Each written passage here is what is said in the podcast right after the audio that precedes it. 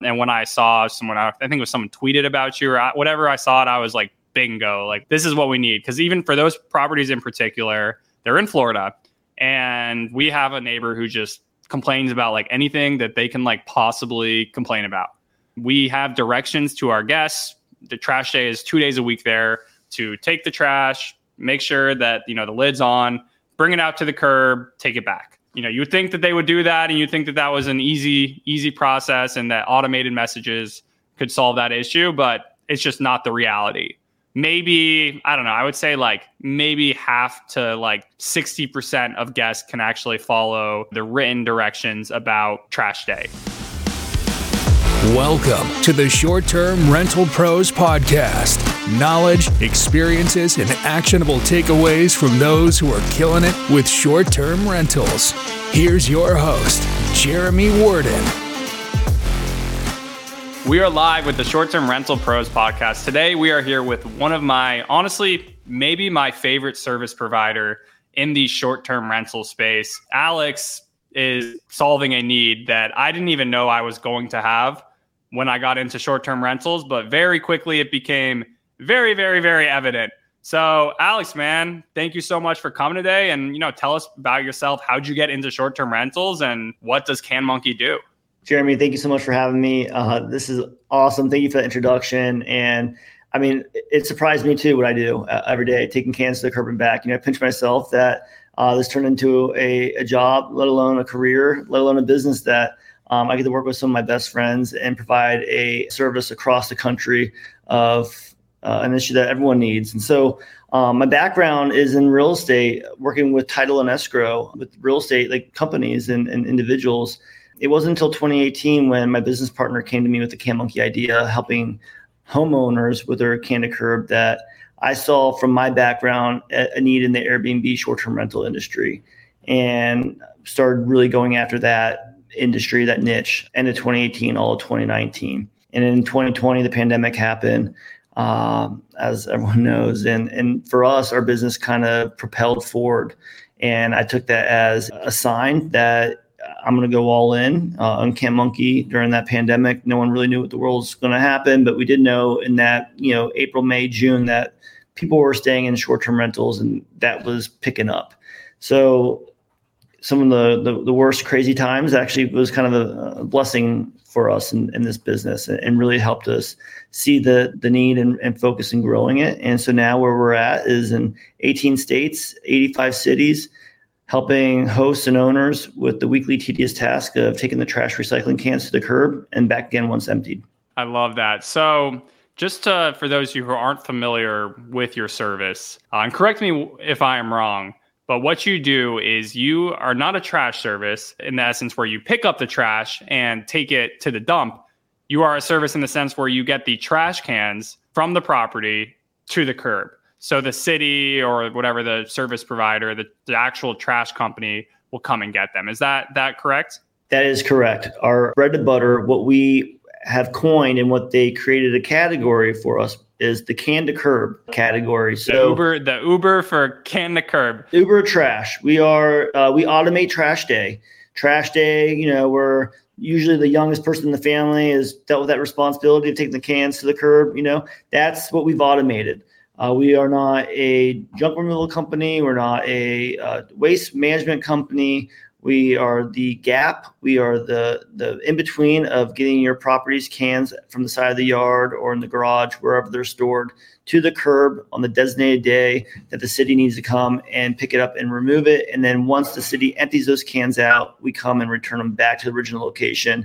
We take photos. They're time-stamped. We have geolocation from the application that from the apps that our, our can runners are using. So you see the last location uh, or the can was at. Um, so kind of what we were talking about before this conversation, we have some like rural houses. So it shows our, our clients where exactly on the, the property where the can was located, uh, making sure it's right where, where we need to know. We're really good instruction takers. So as long as our clients tell us where the cans are at and how to get there, we follow those rules and, and do what we need to do. So, and, and I, what I want to get into is, why is this important? You know, why is not having excess trash or, or having the guests to have to take the trash to the curb important? And I'm going to speak from my personal experiences. Uh, and I'm going to talk about the properties that you do service. So I've got twenty-five listings, North Carolina, Florida, uh, Smoky Mountains. You service the properties in Florida. Unfortunately, I was trying to get Alex earlier before uh, we started going live here. I'm trying to convince him to come to my other locations, but he does service the ones in Florida. And when I saw someone, I think it was someone tweeted about you or I, whatever I saw it, I was like, bingo, like let's, this is what we need. Because even for those properties in particular, they're in Florida. And we have a neighbor who just complains about like anything that they can like possibly complain about. We have directions to our guests. The trash day is two days a week there to take the trash, make sure that, you know, the lid's on, bring it out to the curb, take it back. Like that's, you know, you would think that they would do that. And you think that that was an easy, easy process and that automated messages could solve that issue. But it's just not the reality. Maybe, I don't know, I would say like maybe half to like sixty percent of guests can actually follow, you know, the written directions about trash day. So our neighbors complained about anything that they could complain about with our property. And one of those things, and we have two houses, and it was just one of the houses, frankly, where we were getting complaints, was the whole trash situation. And they, every time there was like an issue with trash where, you know, our cans were messed up, maybe at the curb, the, the wrong things were in the wrong trash can, or maybe it wasn't put back in the right place because it technically needs to be like hidden from the street. So if it wasn't hidden, they would complain about that anytime. And and the city would come by after they probably called them a thousand times and would, you know, give us a pink sheet for our trash, like non-compliance issue. So that being said, you solve that. uh, I think since we found your service, pay you the fifty bucks a month, have not had to deal with that particular headache. Uh, I don't even, frankly, I don't, I haven't even looked at the app, honestly, but uh, good to know that I could actually check if I needed to, but yeah, have not. We've been in compliance, uh, at least yeah. for trash. We don't have to get into other things later.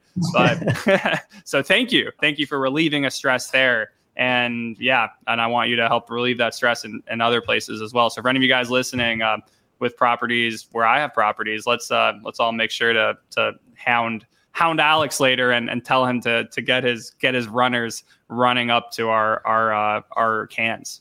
So thank you, Alex. So it's a long-winded way to say thank you.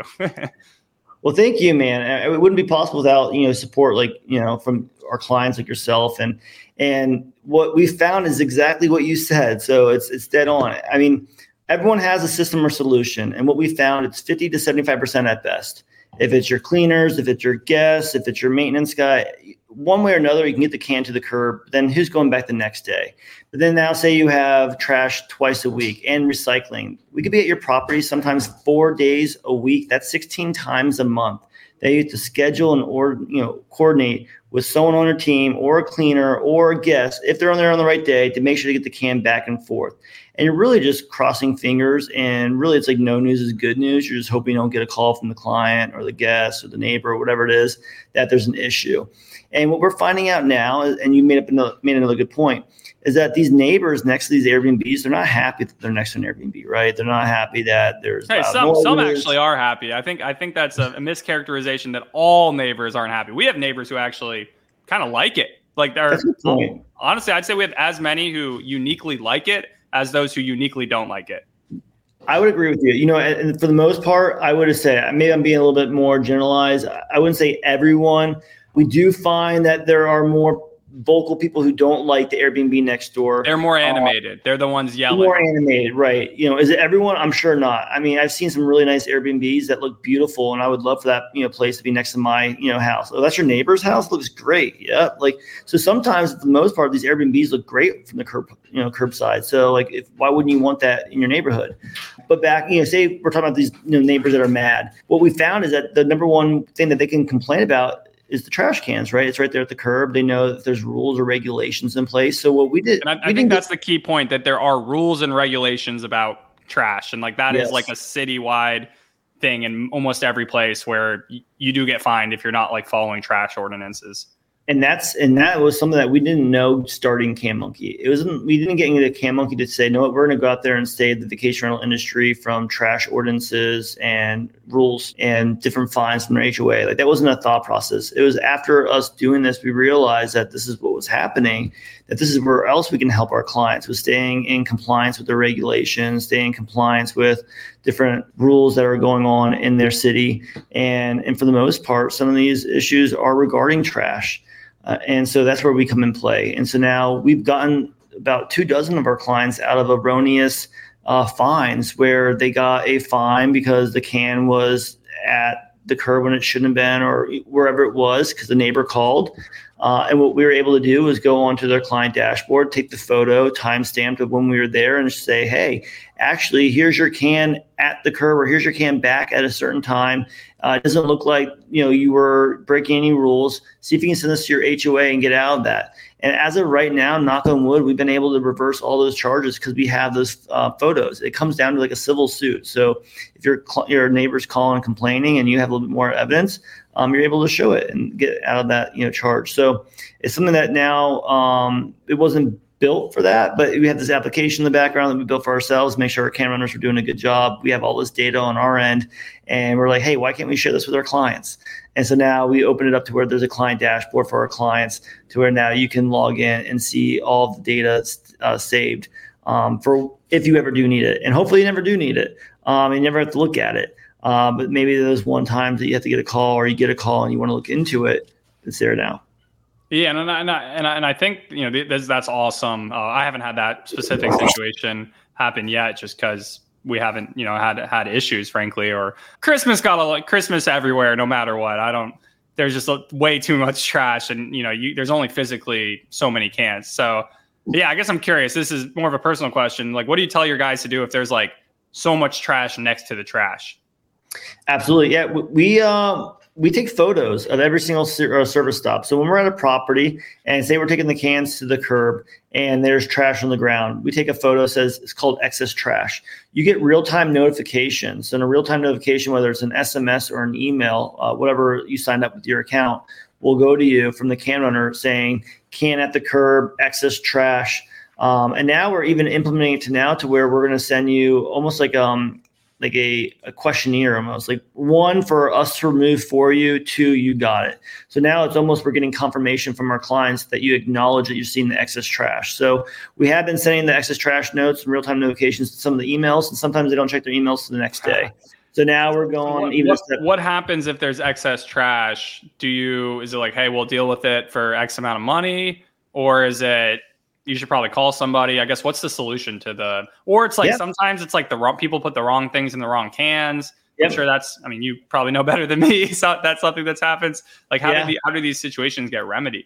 Yeah. So we are a can to curb service, but we're also a vacation rental trash solutions. We are a plural, right? So we, as much as our bread and butter is the can to curb, we also have a on-demand trash removal service that we offer to our clients if they need excess trash removal, um, especially right now with the holidays. There's an example I just I have right now where uh, we got a call from a client recently that said, hey, you guys missed trash day this week. We go into their account. We saw we brought the cans back on Tuesday, emptied. They're calling now on Thursday. The cans are full. We said, hey, did your guests leave yesterday or today? Or you're know, like, oh, yeah, they left yesterday. The cleaners just came today, and they're saying the cans are full. We're like, oh, well, they're full because they just cleaned, and they must be from the guests that just left. Like, oh, what do we do? We have new guests coming in and we just missed trash day. Uh, we said, hey, we can send our on-demand trash removal team out there to remove all the trash for you at an extra charge. So we scheduled for them, and now our clients don't have to worry about anything. So what we think about is being a stakeholder in our client's business, and and all we want to do is handle the trash. We want to give you solutions. There's times we'll say, hey, we can re- remove this for you at this cost. And you might say, you know what? Uh, I got my maintenance guy stopping by that property, and he's just going to remove it for free. You know, don't worry about it. Or, you know what? Hey, thank you. I'm like an hour away from that property. Yeah, can you help me with that? I really appreciate it. Uh, so we give our clients the option. Um, if there is excess trash on the ground, we let them know. Sometimes they say just put the trash back in the bags or back in the cans, um, and we'll deal with it later. Some say just remove that, you know, when you can, as soon as possible. Uh, like I said, we're really good instruction takers. So our job is to let you guys know, or let our clients know, if we see anything on the side of the house or with, in regards to the trash and recycling cans. And then you guys let us know how you guys would like us to dispose of that. If you guys want us to dispose of it, if you guys aren't handle it. Um, some people are very P and L conscious, and some people are just, you know, they'll tell us after every departure to remove all the trash. You know, so we really just kind of figure out what our clients want and then move accordingly. Guys, you are in for you. Who thought that today we'd be talking about trash?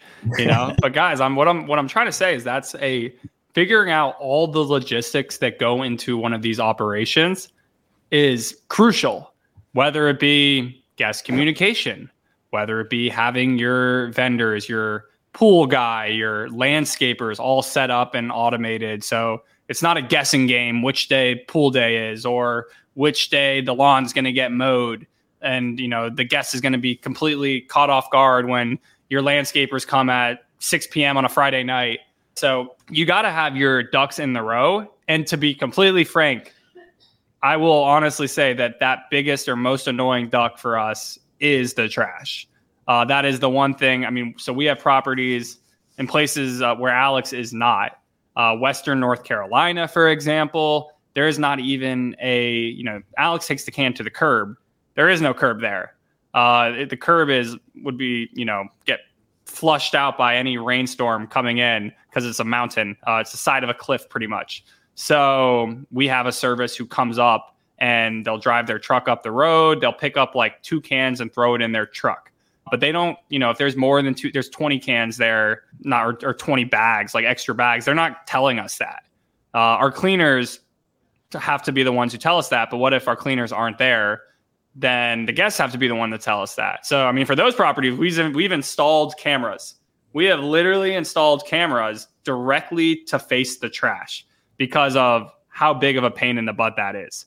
So that being said, where are you, Alex? Like where where where are you located? What what cities, what states? We're in eighteen states, eighty-five cities uh, currently, and we are growing. And we try to stay in urban areas, areas that we're able to get a route going uh, with fifteen, twenty properties. Uh, there are markets that we're in that are not very urban. I mean, we're in some like Park City, Sedona. We're not in Smoky Mountains yet, but we have some interest in some of these areas that are not so much.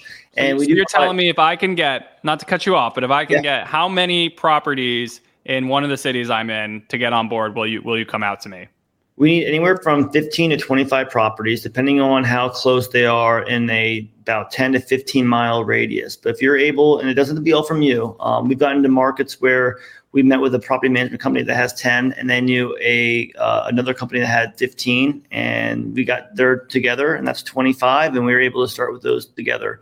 Um, I've, yeah. I've got one location. Uh, so the lake that I'm at, Yep. I just don't think logistically, because there isn't a service to come to the road to get it. Yep. So that wouldn't really work out there. But I am in a more urban environment in North Carolina where mm-hmm. either myself or my mentees in that city, we have, um, I think, like eight eight or nine properties. Mm-hmm. So we're I think we would get you almost most of the way there. Yeah, a thousand percent. And this is where also, like I said, we're vacational trash solutions. So there's some markets where, like you said, that are a little bit different. They don't have trash to curb, but we'll just uh, partner with a local vendor who mm-hmm. will go and remove all the trash at your properties. And what we do is we take all the volume in our, all of our markets, negotiate some kind of price where I don't want to lose money on any deal.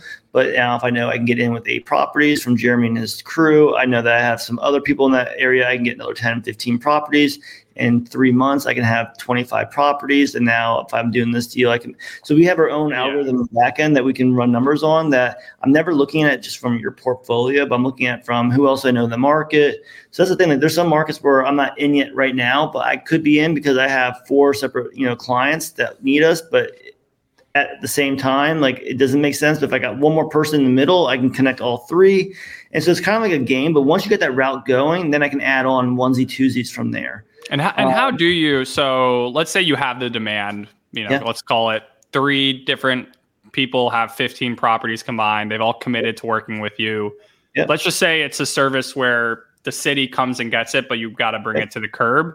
Yeah. How do you, I'm curious, this is kind of more from like a startup than a, than a S T R pap. Like how do you convince, or how do you get people then to, to go do that for you to get the trash to the curb? That was one of the biggest hurdles we thought that we were going to uh, go into starting this company. When when you're starting off CanMonkey and you have ten, fifteen properties and you're doing those ten, fifteen properties yourself, it's easy to know the job's getting done because like you're doing it yourself, right? Sure. And it gets to a point that now you got to outsource. Did you start doing that yourself? Were you yeah, my, the day one monkey? Yeah. So actually my business partner was, he was the first, you know, we did the first hundred ourselves um, between wow. me and him, first hundred properties here in Scottsdale. And that would be a hundred times fifty bucks a month. So like the first five thousand like, in revenue. And I think at the time we were charging thirty-five dollars a month at the time. So it, I think we were bringing in like three grand a month. Yeah. For a hundred prop, you know, so it's like, in our thought process, it wasn't scaling this across the country. It was like, look, if we can get a thousand properties in Arizona, that'd be awesome. You know, like that was like, we just got, that was our thought process. And it was like, look, I can have my brother do it. I can have a family member do it. We can just outsource this. So when you start Get thinking thirty-five thousand dollars like, a month, have yeah, three or yeah. four people doing it. Right. Like that's what the thought process was, a very small, like linear. Well, small business. Small business. Then you start scaling. Now you go into another markets, like you go to Park City. We can't pay someone a little bit of money in Park. You know, so you start like figuring out what you have to do. But what we always thought was going to be a hard thing is getting these can runners. But what we found out is, as much as I'm talking about the short-term rental industry with you right now, and those are the clients that pay us for our services, my other clients are my can runners. They're my number one client. Without my mm-hmm. can runners, I wouldn't be able to do your – you would be talking about my service really great right now if I didn't have really good can runners, right? So what we found out is that there's this whole other industry called the gig economy. The gig economy, which is Uber Eats, Grubhub, Instacart, all that, that's already there. That's already a, a, a whole industry. I didn't know that. Even a couple of years ago, I didn't know that. I just stumbled into this, right? So I was like, how am I going to find people who are going to want to work one to two, three hours a day, you know, doing an odd job? And it's like the gig economy. And it's like, oh, wait, what? That's so crazy. Yeah, that's you're people right. People do that. They have another they one job and they want to fill in the gaps over here. Yes. So I'm a big I'm a big believer in like not recreating the wheel, you know, copy from all, steal from none. So it's like, okay, how can I figure out what other companies are doing? Like to me, the thought process of Uber is like mind boggling. Like how the hell, like CanMonkey is a little bit more easy, right? I mean, like take the can to the curb, like Uber. It's like if they can create Uber, I can create this. So then you get to a point like, okay, I got to find someone in this market that doesn't mind working this many hours, doing this job. In the beginning, you're just like reaching out to people. I was calling people. I'm like, hey, you want to take some trash cans to the curb and I'll pay you twenty dollars an hour. They're like, okay. Uh, and my thought process, okay, I'm going to make you, I'm going to have you try to do at least ten stops in an hour. And then if you do ten stops an hour, I'll pay you twenty dollars an hour. And now I got to make that work, you know, within the money I'm making. So like, that was a thought process. Like, how do I get them to do like twenty stops an hour? Now I'm paying them a dollar a stop. Like I was trying to get my routes really tight to where they can do a twenty stop. So that was a thought process in the beginning. Is really then, the, the math and like, what is the calculus here? And then you probably learn that, yeah, if you have like properties that are so far away, it doesn't really make sense. But if you yes. can cluster them in like a specific yes. area, then it becomes then, like especially, yes. you know, lucrative. Yes, and the and the better the routes are, the closer they are, the better the can runners like them. If you have one property that's like five, eight miles away from all the other ones, the can runners are going to say, screw that property, I'm not going to do it. So you got to pay them a little bit more for that one and off one. So you start learning those little idiosyncrasies. But what we what we have found is that like finding can runners, finding individuals that want to make some extra income is it's not hard. So especially it's really just paying them, we'll just call it, I don't know, twenty dollars an hour, but also like, the minimum. These are yeah. hours that work for them. And this is a, yes, and this is the other thing. So in the gig economy, uh, Uber Eats, Grubhub, um, Instacart, they all kind of have peak hours, right? There's rush hour in the morning, yeah. there's rush hour in the evening. But with CanMonkey, what we do is we fill that dead time in the afternoon. That's what I was thinking. Yep, yep, exactly. Because like you don't have to bring. There's not like the strictest timeline of when you have to bring the can to the curb. I mean, you can bring it at two a.m. You know, I mean, you probably don't want to. You know, have we don't like that, but yeah. Like, yeah, you're right. There's a certain time frame. There's nothing like illegal about, no, you know, you just need it there by six a.m. and you don't want to have it out two days prior.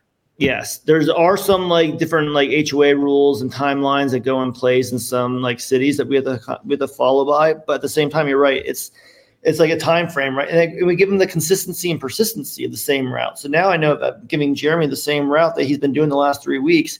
He, and he's getting really good at it. And and when you accept the route, it's going to say, Jeremy, this has eighteen stops. It should take you an hour and twelve minutes. you're going to drive three point two miles and you'll get paid twenty-nine dollars and fifty-five cents. Do you agree? And you're going to say, yeah, I'll, I'll get paid thirty dollars, you know, for an hour and, you know, whatever to, so you accept it. So if you do that now and you do it really quickly and you get done within forty-five minutes, you're still getting paid for an hour and ten minutes. Um, you know, you're and incentivized so, to be efficient.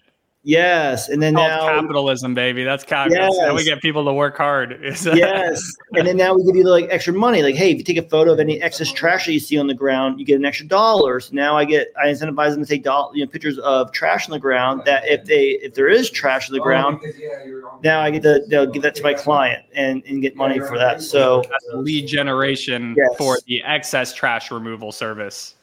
Yes. And so now I'm getting extra data from my end and incentivizing them to take photos. But now if a client actually wants to take that photo and do something with it, I'm making more money on the back end. But also I'm doing a job of making sure I'm finding out by by also incentivizing. So they might make you might say, hey, you're going to make, you know, twenty-eight dollars an hour and ten minutes. But they could also leave that route with making an extra five dollars because they took some pictures. Then maybe they did an extra a stop that was a little bit further away. That was a bonus stop and made an extra two dollars. It is their third route for the week, so they make an extra five dollars. So now they just made thirty-five dollars in one hour, and you know, and they get paid three days a week.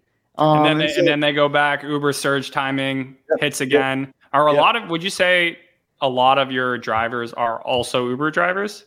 I would agree. Uh, I would say a lot of them. I don't have the actual data, um, but I would say a lot of them are coming from that, you know, gig economy. And what's cool now is like, you know, three years ago, like now I have an app, I have an app that's proprietary to CanMonkey. It's on the Apple Store. It's on Google Play. If you go on your phone right now and type in, like, you'll see it, like you can download it and become a can runner. So like three years ago, I had like Craigslist, Craigslist ads out there, I had Facebook ads. So I'm like calling people, hey, you want to take trash cans to the curb? They're like, what are you talking about? What the hell is this shit? Like, no, I'm not doing that. They're like, I've got an app now. And they're like, yeah. An app. Holy I'm like, crap. No, I'm, being yeah. real. I'm, I'm being real. You're paying twenty dollars. No, hang up.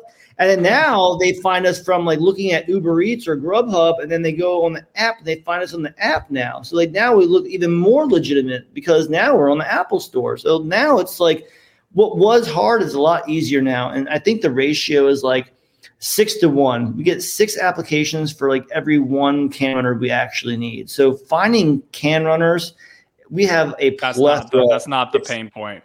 No, the pain point would be finding the right can runner, finding someone yeah. in like finding someone that in that neighborhood that has like five routes that like ends their day and starts their day right there. Finding someone that is consistent, finding someone that's persistent, finding someone that takes good photos, finding finding someone that cares a little bit. So, like, but then once you find that, I've had some can runners been with us for like three, two years that run the same routes. We're all creatures of habit, right?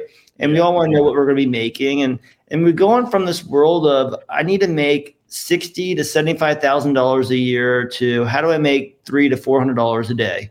And if CanMonkey can help you make seventy-five to one hundred twenty dollars a day, and you can also add some other gigs in there to make an extra two, three hundred dollars, there's your money right there.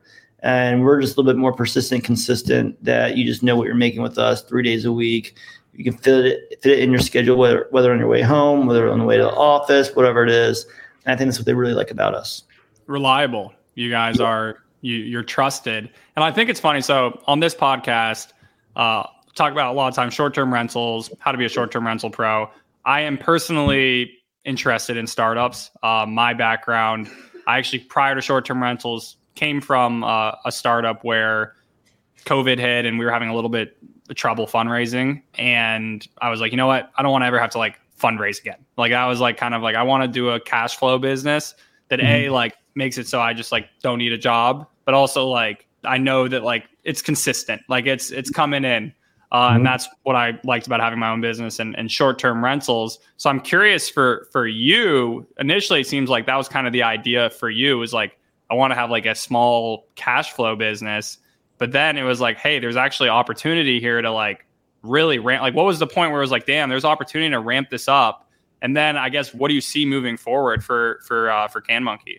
When I got into CanMonkey, like I said, my business partner had started it originally. I was working W two with Fortune five hundred companies. Like I was a corporate guy all the way in. So when I invested in CanMonkey, it was really like, here's a couple thousand dollars. Let's keep the lights on for a couple more months and I'll do the marketing and sales. You make sure the routes keep going on. But like my main thing is like, I'm I'm growing this business over here. So that was like all of twenty nineteen. I was W two. And and why I even invested in CanMonkey was in March of twenty eighteen. I was on a bachelor and we were going to Tahoe. And the guy next to me on the plane was watching the show Billions. And with uh, Axelrod, and I was like, "What are you watching?" And he goes, "This show, Billionaire, you know, Billions, about this billionaire." And I was like, "That was the first time I had, you know, heard about it." And I started watching it, and I was like, "That's really cool. You can like manipulate these businesses." CanMonkey was like my first opportunity that I thought could be like a Bobby Axelrod and like manipulate a business that. a little bit. So that was like, that. so that was like why I invested. I'm like, "Oh, I can, I can manipulate this. I have sales and marketing. I know clients that I'm dealing with." And you started estate. like playing that music, that playing that, that yeah. uh, theme song in your head. A thousand percent. So that was like the thought process in the beginning. Like, hey, I can manipulate this business a little bit. I, I have clients that I'm already working with on title and escrow. I can sell them this CanMonkey business on the side. I don't need the income right now because I'm making income from W two. Like, let's just, you know, it's just a side hustle. And then that was all twenty nineteen. twenty twenty, I'm still doing W two. And the world shuts down. It was like May, middle of May, and I lost my job. And I was like, eh, you know, whatever, you know, not whatever, but I was like, okay, screw this. Like, I'm, like, I'm going to go find another job in title and escrow. But then I kind of had like this like moment of like, CanMonkey was, and I was in this moment of like, before I even got, like lost my job, the world was shut down. And I was focusing a lot on CanMonkey because like, it was kind of creating some momentum because the world was shut down in all of April, but Airbnbs were picking up still. Like people were still traveling, you know, people were still like doing things on like the low, especially here in Arizona. And that's where we were, only in Arizona at the time. So in May, when I lost my job, I was just kind of contemplating like, look, I can go into another title company and put as much effort as I can during this uncertainty of this pandemic and grow another company, or I have enough money saved for the rest of the year to see like, you know what, what, what can I do with CanMonkey? I'm gonna take, I'm gonna take a shot here. But I'll take a shot. Worst case scenario, I can, you know, get an extra two thousand dollars a month from passive income from CanMonkey. Maybe, like maybe I grow it to like a thousand clients in six months. That was my thought. Like maybe I can get enough money that if I need to get a job in January twenty twenty-one, I'm making some money now. And that even was still a thought process, but it wasn't until I went full in in twenty twenty when we were like, we can expand into another market. You know, like why can't, if we're doing it here and I'm not doing the routes anymore, why can't we do this in Park City? And that was like the first thought process of like, let's try to expand this. With no technology, with nothing, but we're like, hey, let's just try it. And so we reached out to a counterpart that was using us in this market and said, hey, if you guys like us in this market, try us in this market. And they said, okay, here's one hundred properties. So it took us like two years to get to one hundred properties in Arizona. It took us one phone call in a new market. Um, and then we're like, okay, we got to scale. And so that's, and that was twenty twenty-one. And then just kept, you know, grinding. And what I, what I love about that and about your story, and, you know, I'm thinking about like relating it to my story, but also just the story of like so many people in the actual, you know, the short-term rental space is you were like, your back was against the wall. You were literally laid off from your job. And initially, you know, you're thinking of this as just additional cash flow. But like once you actually gave it your all, you were able to scale it. Like once you actually just went all in and said, yeah. and I, it seems like you didn't even have like, The you didn't even know like what you were capable of, but once you gave something your all, your you know you woke up and it was like the sole focus of your life. You exceeded expectations, and um, first of all, just just bravo for that. You know, I'd say I quit my job in my like day job in May of two thousand twenty, I think. And like if I look back at like my growth of my short-term rentals, it was like, you know, it was going up, it was going up, it was going up, it hit there. And then it just like, it just shot up like crazy. Like I'll just, once you give something your all, yeah, and that's like, you're, you're determined and I'm going to make something out of this. And, yeah. you know, maybe a little bit of, I don't know for you, maybe a little bit of, uh, you know, screw like that message I got getting fired from yeah. my, my boss, you know, like I'm going to, you know, that left a, a sour taste or, you know, getting salary reduced or whatever it may have been, yeah. but like, getting that sour taste in your mouth gave you fuel to create something really meaningful. This sounds like so cliche. I don't know if that's the right word, but it's like, it's, it's silly, right? Like you gotta go all in and then it works out. But that's literally that's what everyone says. You know, you hear these stories of everyone that's not, and I'm not saying I'm successful, but you hear these stories of everyone that's successful of what they're doing. And, you know, it's all around the same story of like back against the wall. You had no other options. Hey, it's, it's a real thing. It's a real thing. I think I think the saying is like uh, you. Uh, uh, I forget the battle. Actually, my mentor uh, John used this expression, and I love it. And I need to I need to like get it down pat. But essentially, uh, it was there was like a, an army uh, fighting another army, and they had crossed over on ships, and they were really outnumbered and screwed. And uh, the the captain or the, the the general told his infantrymen to fire upon their own ships and burn them. And to mm. burn their own ships, because once their ships were burned, they had no choice. they yeah. had to they had to succeed in the fight. Yeah, that's true. I didn't hear that story, but I've heard the burn the ship, you know, theory, and, and it's exactly true. I you guess know, it's, yeah, like, it's pro- pro- probably a much more cohesive way of saying that story. But well, I like your story. I, the, what I've heard about burning the ship is like, you know, uh, you found this island and you're on the ship and you want to, you know, it's like burn the ship and swim to the island, and then you have no way to, you can't go back. There's no yeah. You got to you got to make it to that, land. And that's your thought. It's the same thing, but you have no plan B. There's no other what ifs. And and that's where, like, I, I look at the, the the pandemic now as like a blessing. You know, it's like, would I, would I have ever quit my job before? No, I was comfortable. I was getting W two money. I was making great money. Like, I would never have quit. If I've never quit, if I never went full-time, would CanMonkey be where it's at now? Probably not. I'm just the differentiator. Like, I had to make it work. You know, I have, I have four kids now. I'm married. You know, I did all this during the pandemic. You know, like, I had to provide. Um, I had to figure out a way. I also told my business partner I was going to help him out. So, like, I really had no other choice. So back against the wall is completely true. But I also, my mindset, you know, there's nothing in my life that I've done that I've failed at. And that's more of like how you look at things. Um, I've succeeded in everything I've actually wanted to do. There's things I haven't done, so maybe I didn't necessarily fail, but it's also how you look at it, right? Like, is it failure or is it lesson learned? So if you look at it like that, if you've ever done everything in your life that you've always succeeded, then why not try something else? And that's where I was just like a delusionally optimistic person that it's like, no, I- I'm going to make this work. And I found uh, enough of a, a niche for it in this aspect. And all I needed was enough, a little bit of people to gas me up a little bit to like, you know, say, okay, I want people to gas you up. That's it. So once, And once I like it confirmed my thought process, I'm like, hey, we're going to expand to another market. And my business partner was like, we can't expand. And then once someone's like, okay, here we, you can do it. Like, fuck yeah. See, I told you, like, can't hold me back. Let's go. Even though we're on the same team. And, you know, definition of an entrepreneurship is jumping up the cliff and building the plane while you're falling. And my business partner and I, like, I'm that guy jumping off the ship, you know, jumping off the cliff, you know, building the airplane while I'm falling, and we're attached, and he's still up there, like, whoa, whoa, whoa, wait, like, I gotta find this bolt. And I'm like, fuck the bolt, like, we're going, and so you we'll need flap, both, we'll flap our wings, let's we'll come flap, on, we'll figure it out. So you need both those people. You need the person that's going to dot the I's, cross the T's, and you also need that person that is just going to run through the wall and figure it out later, because you can always sit back and be like, well, what if this doesn't work? And you can poke holes in it all day long and probably be right. But then it's like, but what if it does? And that's where I always come in with the, but what if it does? And I will make it right, because if it doesn't work the way I wanted it to, I'll pivot and then I'll pivot and then I'll pivot and then something's going to stick. And then, cause I, that's my only option. It has to. And I, and I love to just kind of, again, putting that like startup, startup hat on, is I always hear, you know, if anyone's talking about their company, they're like, oh, we're the Uber for nail salons, you know, like we're the Uber for jumping off of air. Like, it's just, there's an Uber for like everything. Right. And it's always like, frankly, ninety-nine point nine percent of the time, they never actually create any like gig economy thing that's a two-sided marketplace that actually succeeds at anything. You have, like, you actually have created a two-sided marketplace. You are literally the Uber for, you know, can to curb, uh, and specifically, and, and I actually have a question.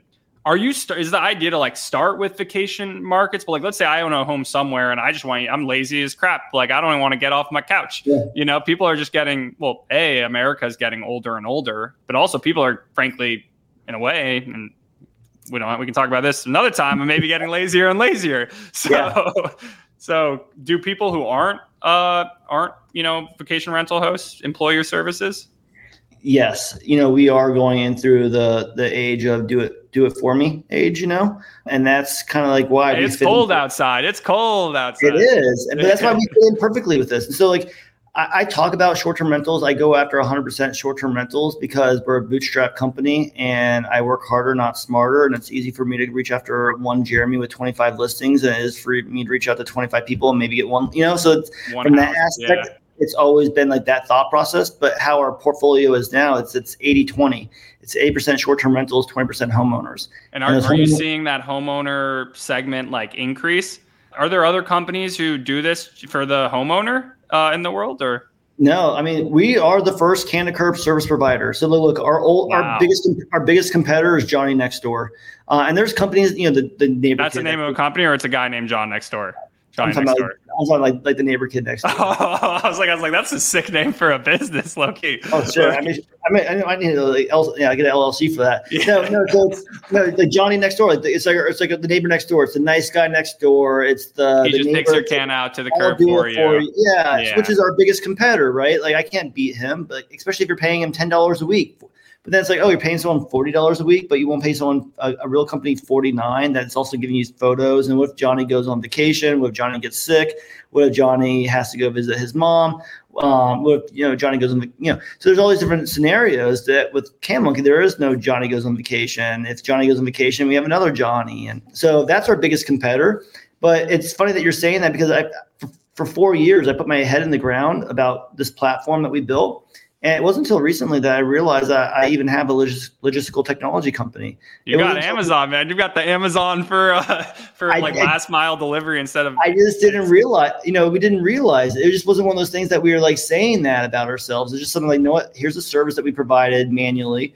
We realized that, that there's no technology built for us um, and what we needed. So we needed to build our own technology for us. So this was all built for our own needs. And then I was like, whoa. Why don't we open this up for our clients? And now it's turning into like, shit, we're a platform. Yeah, like, well, it think, wasn't think, like think about it too. I mean, so it makes sense that, you know, you started with, uh, and I always forget the name, the, the the word, but it's like the tip of the needle or something. Like the tip of the needle for you was vacation rentals. But like once you yeah. get the needle in, yeah. you know, you can, you know, do more. So now just normal so, properties.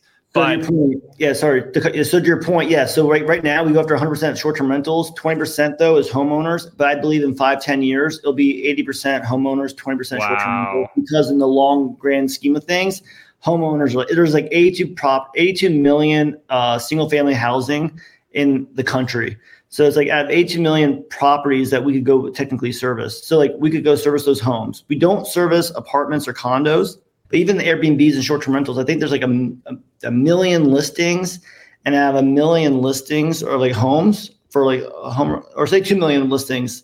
Um, I think a million we just say we couldn't do anyways, and out of the other five hundred thousand, um, or out of the other million, we say five hundred thousand we couldn't do. So we say maybe five hundred thousand of properties that we think we could really go get in the short-term rental space, which is huge, right? That's a big um, T A M. Yeah, that's it's, a- it's big. But then again, the long run would be the elderlies, the disabled, mm-hmm. the H O As, the the home builders, the it's like this whole other realm of things. But when you're a bootstrap company and you're you're one sales guy, you're very limited on the teams that you yeah, have. Well, yeah, not to just, not to cut you off, but there's like an increasing. I'm just my idea. I mean, I love this. This is like this is so interesting to me. This conversation uh, and also just like you know, kind of small bootstrapped businesses. Um, and, you know, I'm gonna get into later, like I'm curious about your whole fundraising situation, if you've gone that route or not.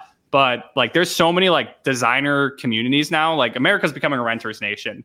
That's yeah. just that's just a fact. Uh, there's a lot of these big uh, institutions who are creating these like suburbs of rental properties, whereas fifty years ago, they would probably build a suburb of like houses to buy.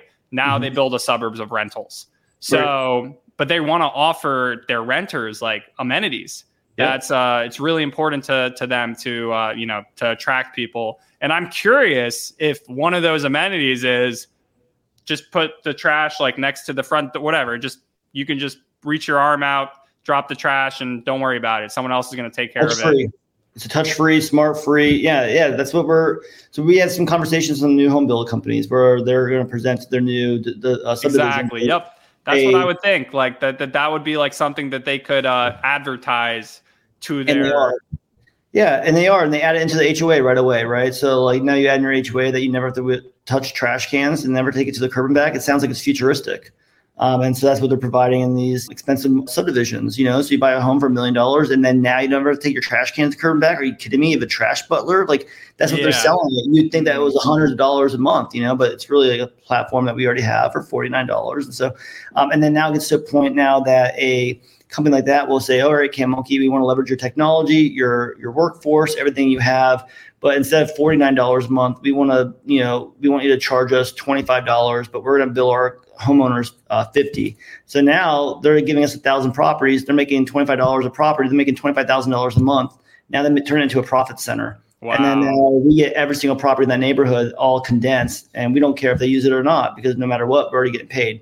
And that's how they use it in the, the valet trash within the, the uh, apartments and condos. So like I said earlier, we copy from all, steal from none. And what some people are doing in the other industries, like apartments and complexes, you know, with the valet trash, we would do in the single family housing aspect.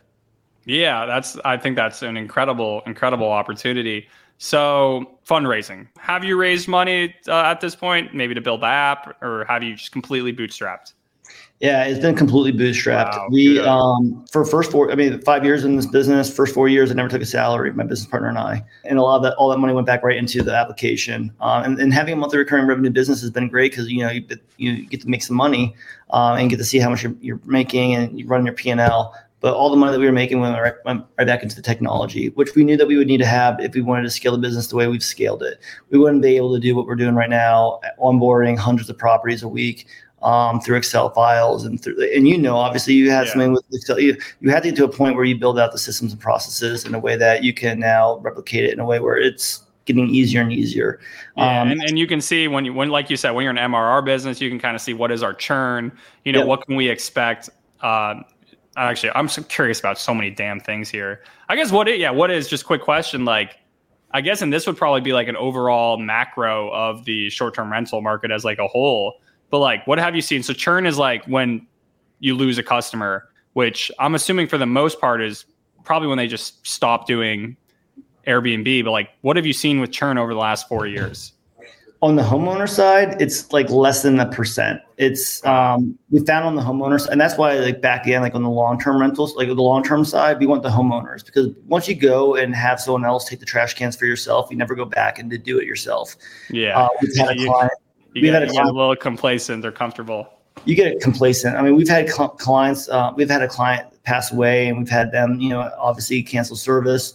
Um, but besides that, you know, we haven't had any homeowners, you know, it, even the ones that sold their houses, the people who bought the house end up keeping our service because the homeowners told them about our service.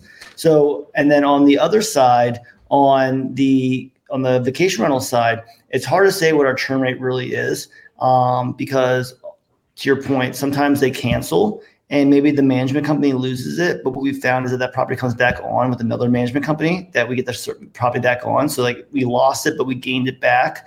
Um, or we lost it because the vacation rental company doesn't own or manage it anymore, but then the owner uses our service. But on the vacation rental side, it's a little bit more high, especially this past year when a lot of our properties were in the Phoenix area. Um, we onboarded a lot of properties from the Super Bowl, and a lot of properties had ended off. So like if you look at our churn rate on that aspect, it's a little bit higher than like um, the homeowner side, but also at the same time, it's like hard to actually justify because there are properties that came back on, and that happens. So it's hard to really, so your reactivation, and I think that's what that's called, is like when something comes back, yeah. it's yeah. like too, it's like too early to like really tell what the reactivation rate is. Yes. Or yes. Or on our, if you look at like the churn rate through our Stripe platform that we use for our billing, Um, I might have, Jeremy might have fifteen properties on with me, and then he, then we cancel them and then put them on all in one invoice. But then now our churn rate looks like we just lost fifteen yeah. properties, but really we just added it on. So from our end, we don't really just have that data because we haven't really like, we haven't really needed it. Now, if we're looking to raise funds and we're talking to potential V Cs. Yeah, and they're going to be like, what is your churn? What is your churn? Yeah. Right. And so for us, a lot of running a business, very, we've always ran the business like a business, yeah. and and we're smart in what we're doing, you know? Totally. Um, but there's certain things that like, I don't, like my churn rate, I don't know, right? Like, I guess I could really figure it out and, and come down to it, you know? And, and But at the end of the day, like, it's just not something that I, I lose sleep over at night. But then again, if I'm talking to a right person, they're going to not like that answer. Yeah. And I, dude, I love, I mean, I love your way of thinking about things because, you know, if you were going to go out and pitch this idea five years ago, maybe, you know, in the last few years, and you would have initially like told some like Silicon Valley, Valley, like venture capitalist, and frankly said like, oh, we're taking your trash to the curb, they would have like rolled their eyes and like, whatever, given you a condescending look just by saying that. But if you would have said, oh, we are a last mile logistics service, you right. know, and we are starting with, the, you know, if you played that like B S game of right. like, just like, or we're the Uber for X Y Z, you right. know, but like you haven't had to care about any of that. You know, no. You've literally just been purely focused on like, how do we get customers? What do they want? What do they care about? What are the troubles they're facing? How do we get right. people to service the customers? What do they care about? What are the issues that they're facing? How do we combine the two and make some money? That's that's that's what you've been laser focused on instead of playing the whole like V C fundraise, like kind of uh, you know, yeah. paint paint a picture. No, and you're and you're right. And I feel like that's like what I'm learning. I, I feel like I forget the movie, but it was with the Brandon Fraser where he like um, was like in a bomb shelter for like fifty years, and he comes. It was like a Disney movie, like a long time ago. But I feel like that's how I've been. I feel like I've been in like in a bomb shelter for twenty years. I don't really know what I built. I come out of this bomb shelter, and everyone's like, "You know what you built?" And I'm like, "What? What are you talking about?" Like, dude, this is. It's, a- it's because you've been building, and you haven't been like been thinking about. Yeah, you've just been. And I've just focused. been like minding my own business, and like I've had people like tell me stuff like what you're saying earlier on, where they're like. Ha ha ha! Like, let me know when you get to five hundred properties. Ha ha ha! Let me know when you get to a thousand. Ha ha ha! You'll never get two thousand. Like, you'll never scale. You'll. So I've had people like along the way say things where I'm kind of like, oh fuck you, like just watch, you know. So like I had these like chips on my shoulder, and I've known like benchmarks of what I've needed to hit. If like not that I've ever talked to a V C, but like just what like certain like sometimes people come to me and, like they'll reach out throughout the years like and they've been V Cs and like oh like you need to hit this to be this like. Cool. I never asked you, but thank you. Like I had some idea of what we needed. Um, I definitely know what we're sitting on now. And, like, and I've talked to some, you know, individuals. They've approached me at different conferences and we've sat down with them and I tell them what our numbers are candidly. And I'm transparent and like, oh, wow. When you guys get the five million A R R, you know, you guys will be this big and uh, cool. Like, and they're really shocked at where we're at now. And like, you know, if I so say, you, like, hey, you guys are at five thousand properties currently. Yeah, we just finished the year. Um, yeah, yeah, just going into this year now. So we're trying to finish this year doubling. We're trying to finish this year at ten thousand properties, nine thousand one hundred sixty. twenty, twenty twenty-four. Yes. So and what were you start of two thousand twenty-three? twenty-three hundred. twenty-three. So you did, you doubled, you doubled. So you're trying to double, double. Yeah, we've been doubling almost every year. Yeah, and this and this year of doubling has actually been even better than doubling because this is a year that we essentially went from our old application, which was all like third-party apps off the app store, Excel files, Slack applications, and, and converted all of that onto our own application. So this year was really like a, a growth year of inputting our own technology and putting everything into place and still growing, which when I really think about it, like I pinch myself every day because it's like, what the fuck? Like, I, I don't know how we do it. With you know, I, I know how we're doing because we're grinding every day. Um, but to really like, I look back on the whole year and say like, this is how we started. This is where we ended. It, you know, it's crazy to me. And, and our, we're just getting started. I mean, we're, we're having partnerships now in place that are going to make us even grow even more. I think being conservative, uh, finishing under ten thousand for this year, but I'll take it. Um, we have a three-year model plan of where we want to be.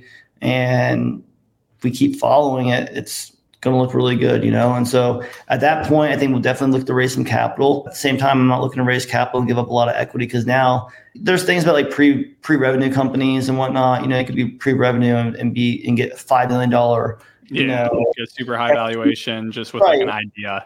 Right. And then I can actually show actual revenue and numbers and they're like, oh, wow, this is really risky. It's like, yeah, yeah. Well, because the thing with the thing is V Cs is like they want like massive. They're like, if this isn't sell for three billion dollars, then yeah.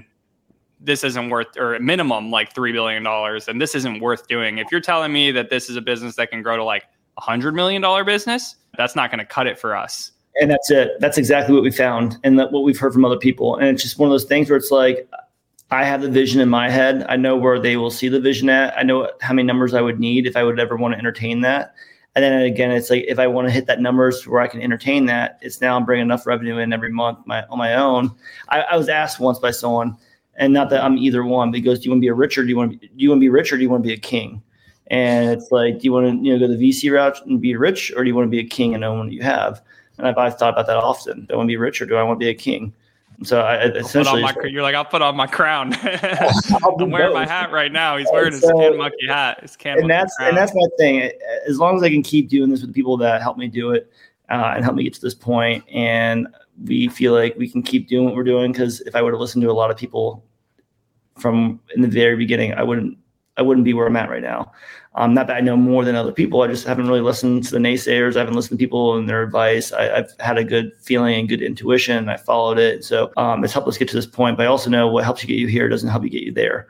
And I've never ran a business with hundreds of employees. I've never, you know, I've never done that before. So there's going to get to a point where I'm going to need to bring on some advisors and people along the way that have seen things that I haven't seen. And, and we've done that. We just brought on Jen Ford, who was the C F O of Turnkey, who got bought out by La Casa, and they're, um, you know, acquiring them. So she's phenomenal. She's known, really known in the industry. That helps us give even more validity to our business and makes us even, you know, more of a, a hot commodity. You know, it's not just two guys that created a business by accident. Now it's two guys that create a business by accident, but now attracting people who, yeah, you've you know, got, you've got the names associated with it, which add the instant credibility. Yeah. And I, and I guess a question, because you probably, I can't, I'm, I'm while we're talking, I'm trying to think of like another just like service. I mean, Amazon comes to your house to deliver packages, whatever, maybe comes seven days a week if you're that much of a shopaholic. Right. But other than that, I mean, your landscaper maybe comes once a week or once every other week or something. You are probably, you know, you're you're there the most. Your your can runners are there more than anybody else. So yeah. I guess I'm curious, like, what else can they can they do while they're there, uh, or is there something else that they can do that like is unique to them that you know Amazon isn't doing? I love that you're thinking about this, because that's something exactly what we're looking for right now. And we, I, I, I believe, not believe, but when we turn into the logistical technology company, that's where it opened the door for everything that you're saying right now. It's the fact that we're at your property sometimes sixteen times a month, that we already get asked from our clients, hey, Alex, I know you'll be at the property today to take the can to the curb. Can you go to the, get that package at my front door and take it in the garage? They already know that we're going to be there. They already trust us. They know that they're going to have basically someone at the property. Um, and they leverage that, you know. We now need to get to the point where we leverage that too. Where like what, it's like, what are how, the common things that are asked, and how can you like put that into your workflow yep. and have it it's, in a way where the runner can like open their app and like see, yep. oh, I need to do this. Oh, maybe mail, mail, yep. mail. Yep. I don't that's know. It. Mail. No, that's that's it. It's mail. It's um, inspections in the property from the property managers, making sure the Wi-Fi works, making sure the lockbox, you know, code works, making sure the, the lights are turned on. It's making sure the propane tanks are filled. It's making sure that the pool heater's on. It's making sure that they want Snow Monkey. They want the snow plow, you know, uh, during the wintertime. It's all those things. And it's not even just being the Angie's List where, you know, we're like another company. It's the fact that we're actually providing the vendors. And so it's what we're doing even with the on-demand trash removal. You know, you asked earlier, like, yeah, we have that service for our clients if they need the junk removal gone. And what we're doing is we're outsourcing it to a third-party vendor that's in our network that we've already background checked, that we've already gone through, that we already negotiated the pricing. So if you would call one eight hundred junk to remove a can, they're going to charge you two hundred dollars. You now do it with CanMonkey, we're going to get down within our pricing of like forty-nine dollars for the first trash. Yeah, and that's actually, frankly, I'm so happy I know that, because I think in Florida when we had issues, and my buddy set it up, so actually I've never seen the app because uh, my business partner, I told him, I was like, yeah, we need to use CanMonkey, and he's in charge of, he does like the dealing with like the payment, so he put the card in and I guess got the app account. So I didn't know you guys did the actual removal as well, so that's for my individual purposes, that's really good to hear. But yeah, that's, I feel like just things that are like easy to do yeah while you're at the house, like yeah just make sure that you know maintenance checks, like stuff that you can just do in a couple minutes.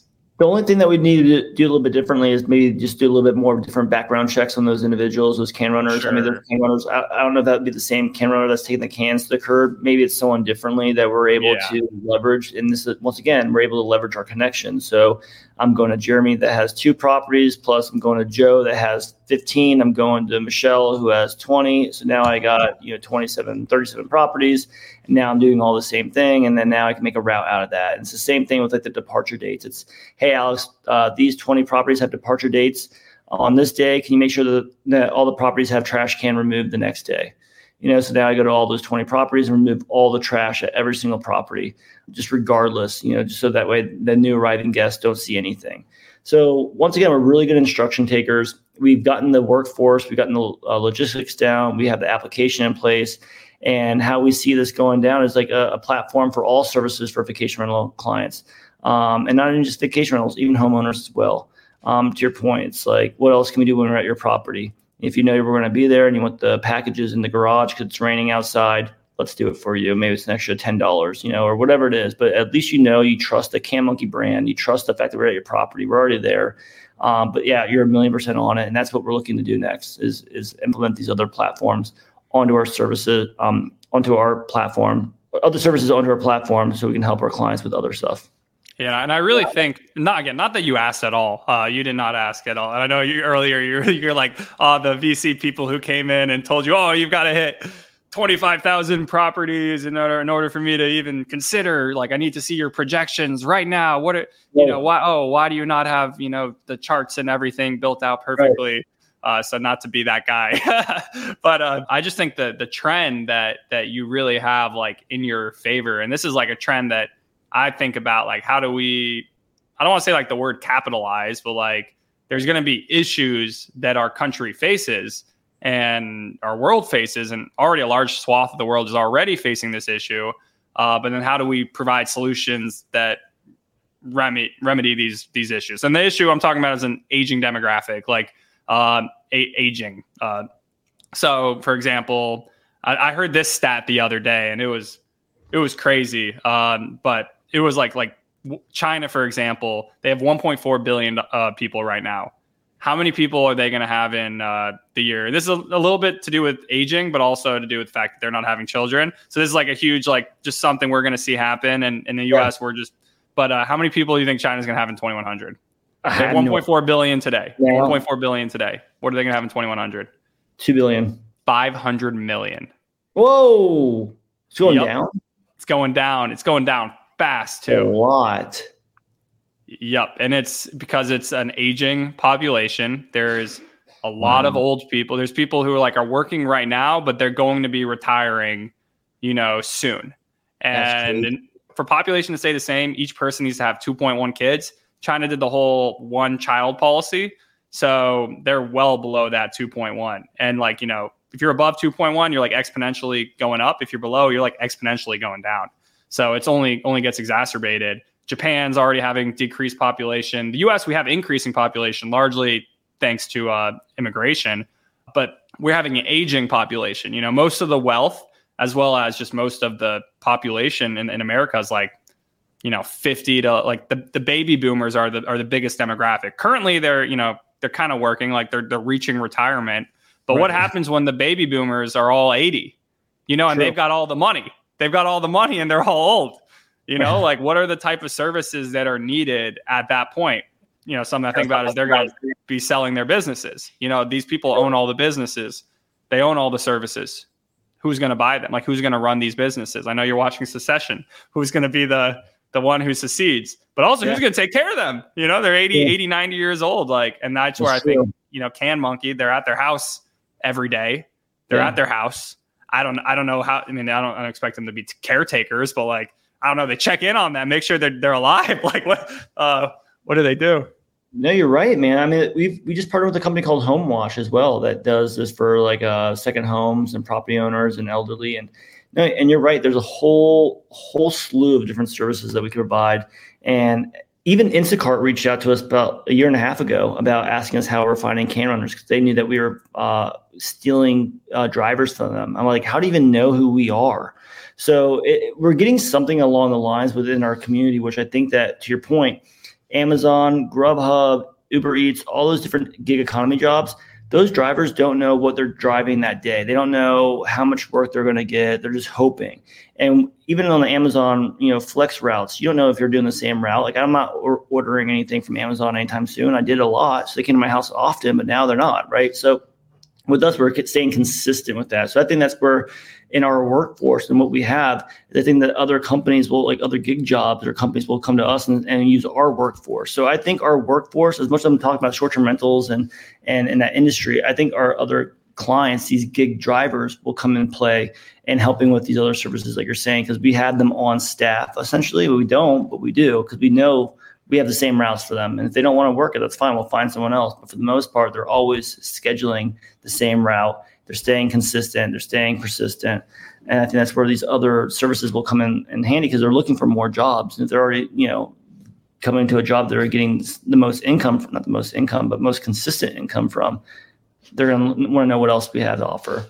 Yeah, and I, and I love that, because, again, you, and I again, I love your approach and thinking about how you're servicing them too. And yeah. It's also, yeah, what services can you provide the runners as right. you get get more and more of them? So, yeah, man, I think you're really onto something great. Like, I don't think you've got, I mean, just keep doing what you're doing. And, like, I just think things are going in your direction. Like, there's huge value of the fact that consistently being at houses every, or, you know, three, four times a week. Yeah. Obviously, where that, you know, where that goes, or what, you know, trends and softwares and different life, you know, world changing events happen that lead to X Y Z, who fucking knows? But you don't have to know that today, because you haven't raised right. any money from anybody. So right. you're not forced right. to, to do anything. No, and you're right. And this reminds me as well. I remember um, State Farm had reached out like three years ago, not even two years ago.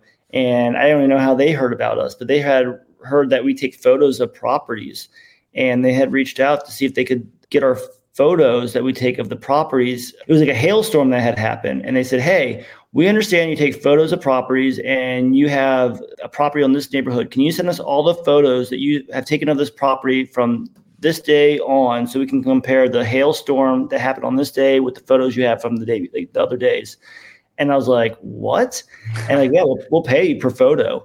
And that's when I realized that data is the next dollar. And that's when I realized that I have all this data, all these photos. Now, who would want to pay for this? Well, here's an example of a State Farm insurance company that wanted to compare the damage done from a hailstorm on a property that they're uh, insuring, and want to make sure that that hailstorm was not, that, that damage was not there the last week, but was there this week. I don't know if they actually used our photos, never heard anything back from it. Didn't even know if I was supposed to send them the photos, but we sent them the photos, and, you know, they looked at it. So anyways, that's something where I could go after insurance companies and say, you guys want photos? You want to see, you know, or you want photos of the garages? I mean, what if a garage company said, hey, I want photos of all the garages that you, you go to, so I can see if I can sell them, you know, new garages uh, or new yeah. garage, whatever it is. So, or like, hey, we want access to your, you know, sales vertical. Like, hey, can you uh, drop off three samples of like products? You there know, you like that's, I'm trying to think while we're talking here, but like, yeah. You can, hey, we're going to send you like four hundred X Y Z with like, because most of the time, you know, you'd send something in the mail, you know, it's just in a U P S like package. It's not like the gift out with like the the thing, the freaking note on it, you know, yep. that's You're something right. that you can't, U P S isn't doing that. Amazon isn't doing that, but You're you can right. do that. You could You're literally, right. you could, they could send you four hundred, whatever. You got your centralized place, you take them all out, you, whatever, maybe whatever, however it happens, you you can drop things off right there, and they have the note on that. You're right. And, and the, cool thing from the, the cool thing from our dashboard is I can see all the routes that we're running, all the properties that are like in the market. Like you look at a Google, you know, map, I basically have every single property that's on subscription. So I can even say like to a company, hey, which property, what area would you like me to drop these off at? Here's all the properties that I will be at, and here's the routes. Um, the, the op- opportunities are limitless. And that's where like if I really think about I, I being in the real estate industry background, there's a couple things that stayed with me in growing CanMonkey. And one of the main things that I stuck, I, I stuck true to was Gary Keller's book, The One, The One Thing. And the one thing for me was CanMonkey. And it was so easy, especially in the beginning when you're selling a product for thirty-five dollars, forty dollars, making no profit margins at it. It's a strictly volume based. Charity. It, yeah, you're you're basically getting to a point like, okay, what else do I need? You got to do something else, bring all the revenue in. And it's so easy for me to get to say like, you know what? It wasn't CanMonkey, but I'm going to start doing PoolMonkey now because I'm making more money in PoolMonkey. Like it was so easy yeah. for me to jump ship. Oh, you stayed and, focused on it. I stayed through. focused on it. And that's where now it's like going through it. It's like we stayed focused on this one thing. It built out. And now it feeds all the other services that we would want to add into because CanMonkey is the one thing that's different than any other services. But like, can I do CanMonkey in any market right now? Yeah, because there's no one else really doing it. Honestly, do- at, at first, I thought, just to be completely honest, I thought that there was someone who was doing something similar just for all houses. And like, you were like, I'm just going to focus on, I'm going to do what their model is, but focus on short-term rentals. And what I've learned through this podcast is that was not the case at all. Yeah, is- no one was doing this for homes. And that's our biggest issue. Our biggest issue. And that's why I don't go after the homeowners right away. Because the biggest issue is that people don't know that's, that this service exists, and that when they do hear about it initially, if they're a homeowner, it's like a, a negative connotation. It's a, I don't need to pay you to take my cans to the curb. I could do that myself. Like, why would I do that? And then it's like one of those drips, you know, then it's like, wait. That actually sounds nice. Wait, I actually forget my trash every week. Wait, I actually would love that. Wait, I'm actually going on vacation. Wait, no, I need that. So with this, the homeowner is a little bit longer of a sales process. When I talk to a vacation rental client, it's instantly. It's like, where have you been all my life? Yeah, There's that's that was what for me. I saw I saw that tweet and I was like, yes. Holy shit. Like, yes, yeah, sign up. What's the price? I don't care. I don't care. And credit that's what in. it is. Credit card in. And that's what it is for the home. So that's what I'm saying. Like, that's why the vacation rentals, that's our foot in the door. And now that I have a route that's in that market, now if a homeowner wants to take a, a trip or add on one property, I'd gladly add you on a property on a route that I already have operational. And now it makes it a little bit more condensed. Now, you know, now I add you right in. I already know I can service it. Boom. Now the can runner has an extra stop. Now it's a little, little bit better of a route. And then now I go get more people. So that's where, like, if I if I raise capital, and what I would do with that would be to make my routes I have right now more condensed by reaching out to the neighbors, um, marketing to them. And really, if I look at my whole C A C, my whole cost of, you know, acquisition of client, it's very low. It's me as a sales guy. It's me going to conferences. It's us, you know, spending money on conferences. But really, that's all it is.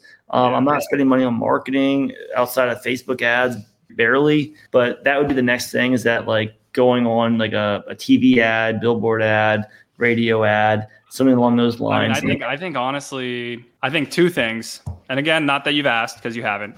Uh, two things: Facebook ads targeting yeah. age demographics of I don't know, whatever, sixty-five and over. Mm-hmm. Uh, so targeted Facebook ads.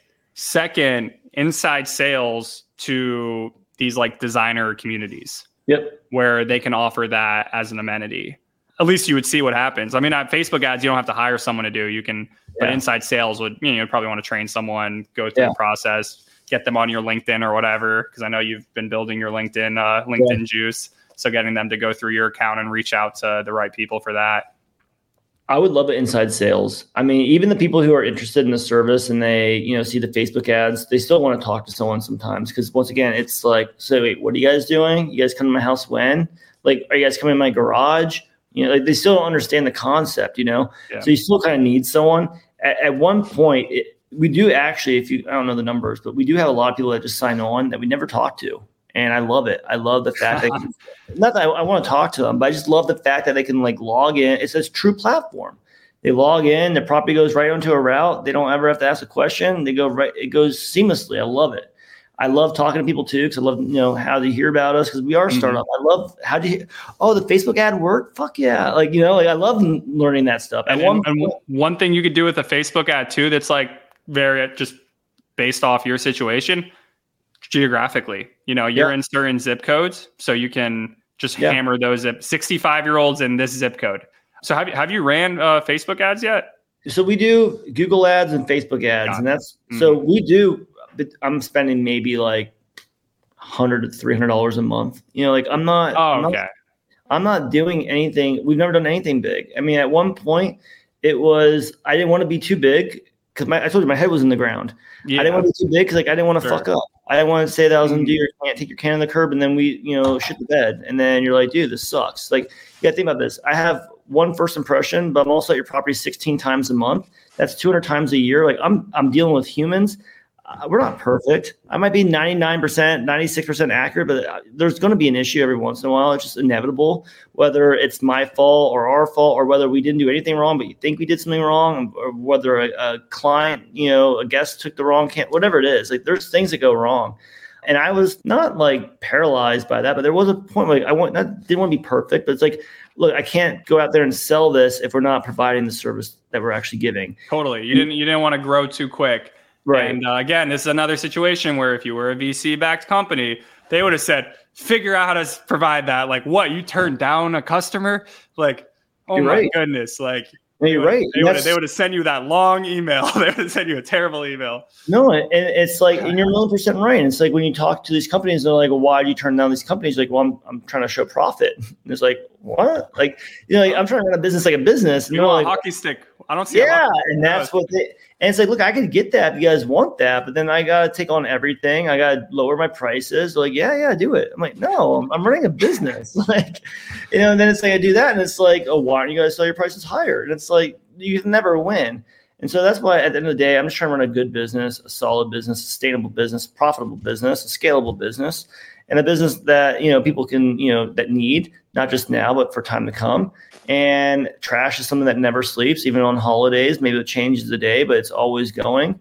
And it's just uh, one of those, we, we found a niche and we're exploiting it. Recession-proof. Trash is recession-proof. It, and it was. I mean, it was during, even during the, the pandemic. I mean, we scaled during the pandemic. So now it lets me know it's even, you know, pandemic-proof. You know, it's like, it's one of those things where like, as long as people are renting their properties out and, and people are traveling and Airbnbs, and as long as that's a thing, and as long as people have second homes, and as long as people are going to their second homes and, and have trash, and and people are, you know, have a, a you know want an easier life, like this, we're going to keep being you know being here. And I think if anything, we're just getting started. Well, and easier life, easier life. That's what I think is the, the trend. I'm curious because like you put mail in the mailbox. Do people then want that mail like brought right next to their door? Like where instead of in their mailbox, it's literally they can open the front door and the mail is there. Has that like ever been anything you've seen? Yeah, no, they want us to. Yeah, because you got to think about some of these people don't live there, right? So they yeah. want us to pick their mail and put it in the garage. They want us, you know, we have the mm-hmm. garage code. People will, uh, some of these Airbnbs have lockbox codes on them so they, they can, you know, change the password whenever they want. They're all like, you know, smart houses.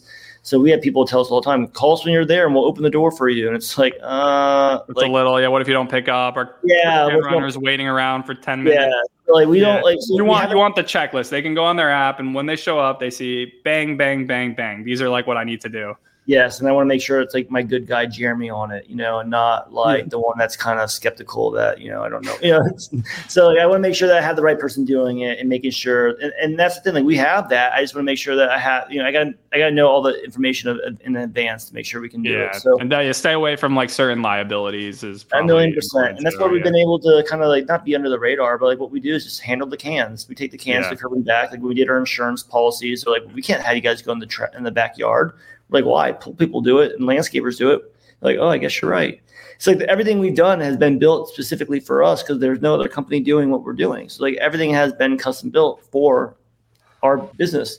No, I love it, man. I'm all I'm all about it. Um, yeah, I would love to. I mean, I know we're we're we're still. This is actually probably the longest podcast I've ever had. I'm going to be completely honest. This is probably by twenty-five minutes, the longest episode that I've ever it. done. But I guess for folk here are still still with us, which. One thing I like to ask is like, what is your your pro tip, whether it be short-term rentals or business, short-term rental, rental parallel business?